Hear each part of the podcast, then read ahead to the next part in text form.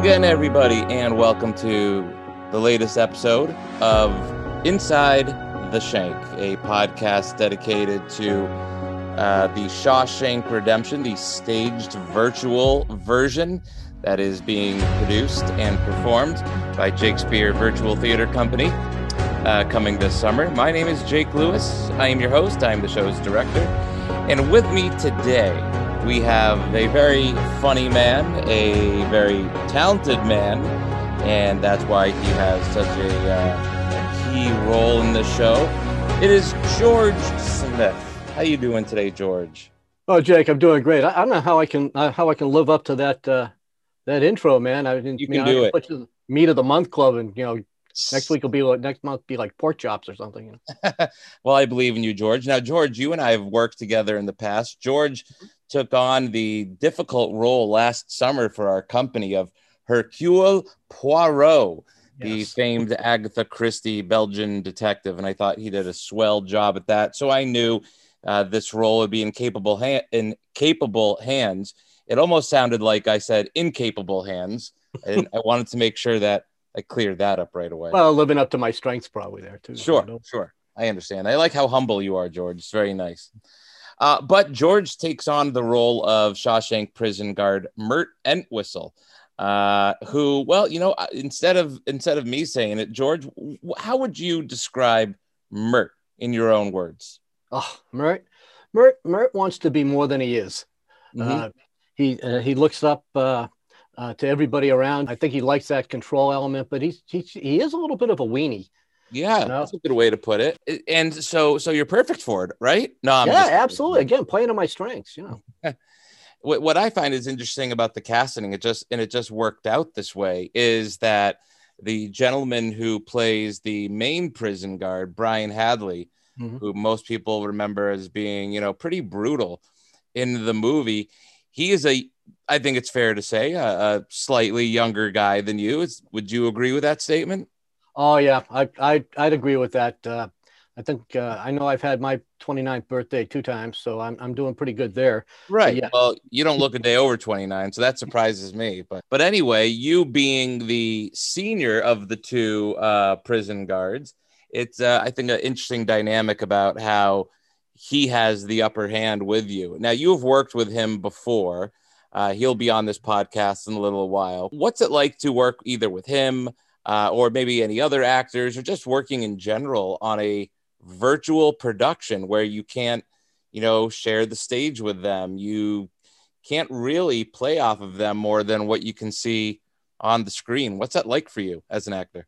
You know, it's incredibly difficult. You really have to stretch and what you really end up doing is creating in your mind's eye this this universe that uh, with all these people around you and interacting with you so they're really all in your brain they're very very close to you but the mm. energy and the and the talent that we have uh, uh, that are in in the even in the zoom presence it's just uh, you just get to feed off that you get to and, and, hopefully contribute back as much as you get now as i said your your character is a prison guard he's not the you know, the most awful of the two prison guards as far as that goes. What is it about this character that you like? Can you think well, of anything that he, he he's a nice guy. He really is a nice guy. And he and he's nice to, you know, like Brooksy and and you know, a number of the a number of the convicts. But you know, when uh, when he's around, uh, you know, uh, when Hadley or or Stamos, you know, the, the warden is around, mm-hmm. uh, he he he all of a sudden t- takes it up to a mean level. So I like the range that I have to uh, to go through that, and not to mention it's just practicing my you know Maine accent because I go to Bangor and you know we eat farm potatoes. So that's getting better, George. It's getting yeah, better. working on it, man. We're still in it's the. Gonna have a little Belgian mixed in with it too. Maybe, later. maybe, yeah. You know, you never know where Hercule Poirot might pop up. Is there anything about this production that uh, you think having it being done virtually will make it easier for an actor to do, or for you to do, or uh, just something that might be a little bit interesting than if this play were to be done in the traditional sense of on a stage with the audience right in front of you. What you really get an opportunity to do in the virtual environment is really focus on the faces that are in front of you and their expressions.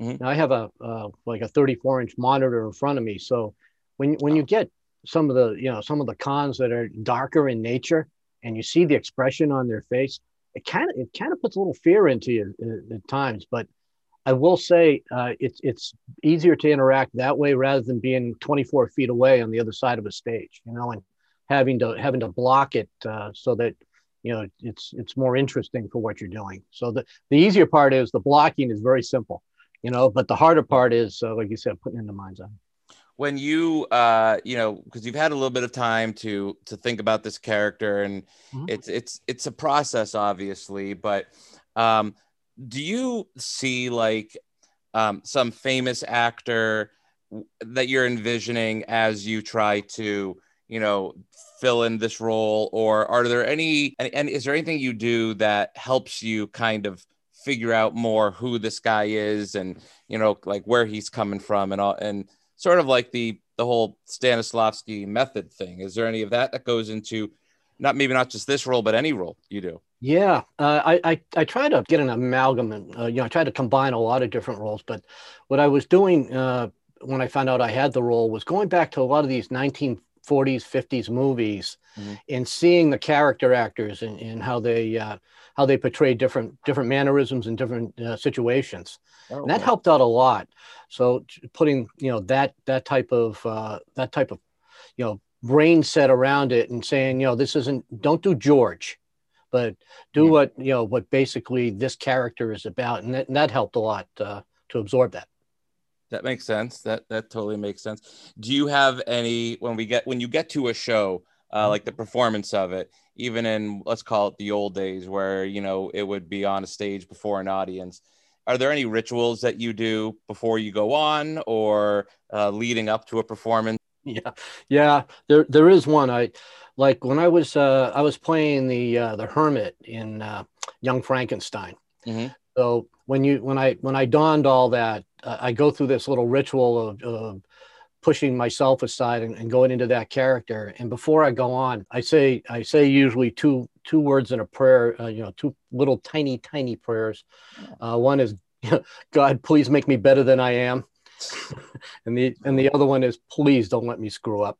Those are good ones. Those are good ones. Good well, those are usually my two, my my big ritual.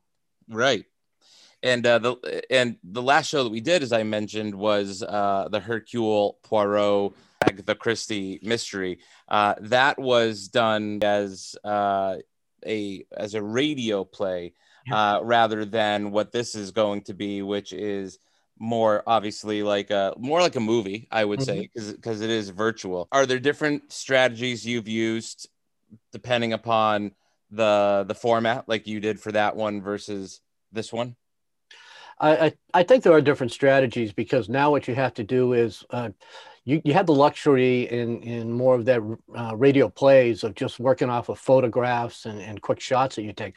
Now, uh, what I you have to practice a lot more. I find myself in the mirror when I'm shaving in the morning, looking out there and go, you know, uh, how would I, you know, how would I be, you know, fearful when when I'm yelled at, or, or how do I mm-hmm. recoil back into myself? So I seem I find myself doing a lot more facial expressions. And I'm sure your wife is like, "What is he doing? What is going on with this guy?" Oh yeah, she's uh, oh, or she used to it maybe. Yeah, she's the wonderful one. She produces uh, plays herself, but but when she see, sees me uh, you know, or hears me doing some of this, she sometimes peeks in the room just to make sure that I'm okay, you know. sure, sure. Uh, for the last question, George, I like to save this for the end. I ask everybody, uh, everybody this question. I would like you, if you're comfortable with it, to call out someone by name who will hopefully be listening to this interview. Call them out by name to get a ticket to this show. Who is going to be the lucky person that is going to be treated to an evening of theater? Who are you going to put on the spot? Well, you know what? Outside of my family, naturally, I want them in. I, would have to say that I would have to go with everybody I work with. everybody. Yeah, but that? That's like a Karen Murray, Mickey, all these people that uh, okay.